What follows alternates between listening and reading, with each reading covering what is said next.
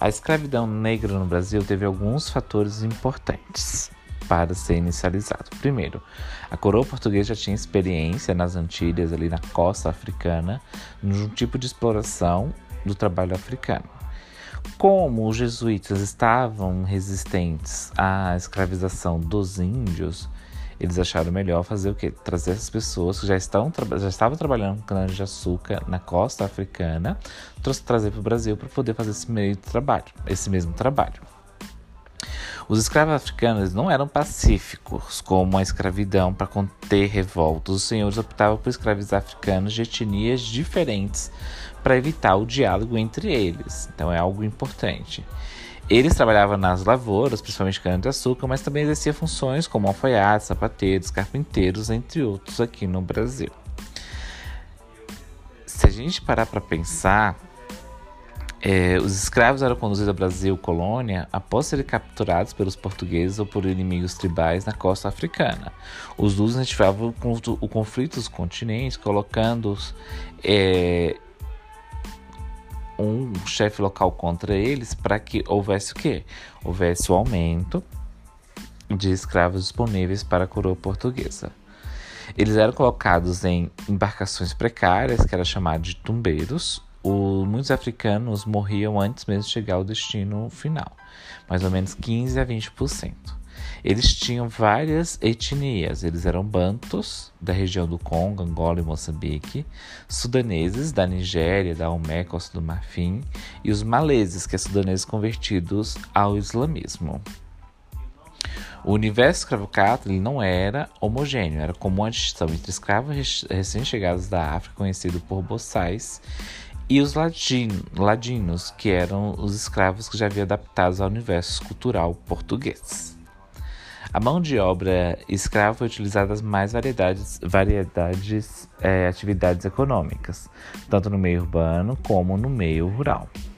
Por exemplo, é, a opressão das ordens buscava sempre ter um controle da escravaria, que era o capitão do mato responsável pela aplicação de castigos e pela captura de cativos que tentavam fugir.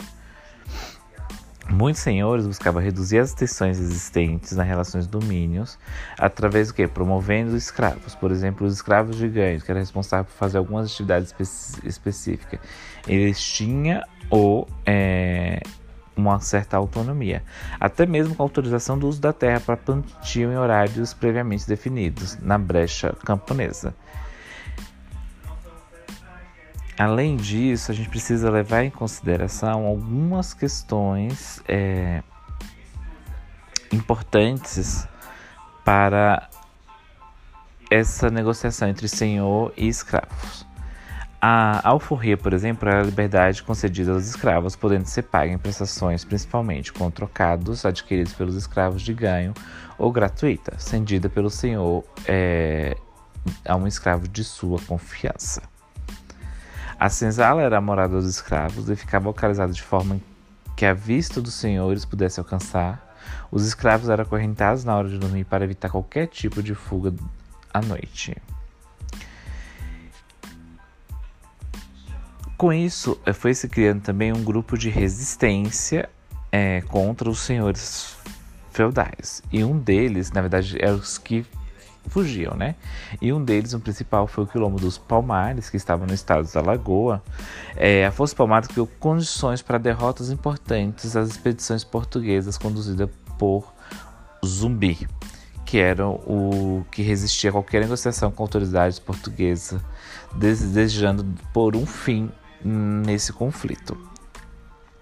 Apesar da falta de entendimento dos habitantes palmares, levou um desfecho trágico para o quilombolo, que foi destruído pelas ações dos bandeirantes, sendo sua cabeça exposta na região de Recife. Outro fator importante também que a gente tem que levar em consideração é que, com todas as pressões internas e externas, começou um movimento para a libertação dos escravos. Não foi basicamente uma ação humanista, é, internacionalmente, o iluminismo do século XVIII, a Declaração de Direitos da França, a Revolução Haitiana, a abolição da, da escravidão nos Estados Unidos, influenciaram em 1865 o movimento absoluti absolutista do Brasil. No Brasil, diferente do Haiti, a escravidão acabou por leis propostas de acordo com os interesses da elite liberal, que contrastavam os interesses da aristocracia rural. Em 1888, em comemoração à abolição, é, a princesa Isabel, ao centro de todo esse processo, assinou a lei de abolição, a Lei Áurea. Lembrando que, se a gente parar para pensar, o processo de libertação começou é, com a lei de Bill Arden de 1845, que era direito da Marinha de confiscar navios trazendo escravos da África para as Américas. Além disso, a lei de Eusébio Queiroz de 1850 houve a proibição do comércio de escravos no Brasil. Então, a junção dessas duas leis acabou diminuindo drasticamente o comércio. Então, ficou ilegal é, trazer os, os escravos para o Brasil, os negros. Além disso, a Marinha Britânica estava confiscando os navios negreiros.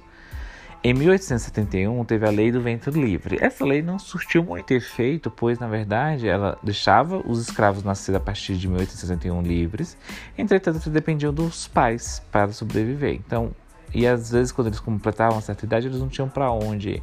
Então eles mantiveram, eh, ficavam sobre o poder do Senhor do Engenho. A lei do sexagenário foi uma lei em 1885 que visava o que era a, quando o escravo atingisse 60 anos de idade, ele queria o direito de comprar a liberdade trabalhando por mais 5 anos. Entretanto, o problema dessa lei é que a expectativa de vida era uma expectativa baixa, então poucos escravos conseguiriam sobreviver até essa idade. A Lei Aura, em 1888, é aprovada pelo parlamento e assinada por Princesa Isabel, a lei que garantia a liberdade definitiva a 700 mil escravos que ainda se encontravam em cativeiros. Lembrando que essa lei ela teve grande teor, que é uma pressão externa, porque precisavam, com a chegada dos imigrantes, começava a, a ter necessidade de quê? Desse dinheiro que era pago para os imigrantes, a ter um comércio, um livre comércio. E os escravos, eh, na verdade, eles não davam é, lucros. Então, para isso, precisavam liberar esses escravos para que, que eles começassem a entrar nessa sociedade para ter uma nova dinâmica de trabalho, onde os imigrantes vinham, recebiam um valor baixo pelo trabalho dele, mas ao mesmo tempo eles pegavam e devolviam esse dinheiro para a sociedade.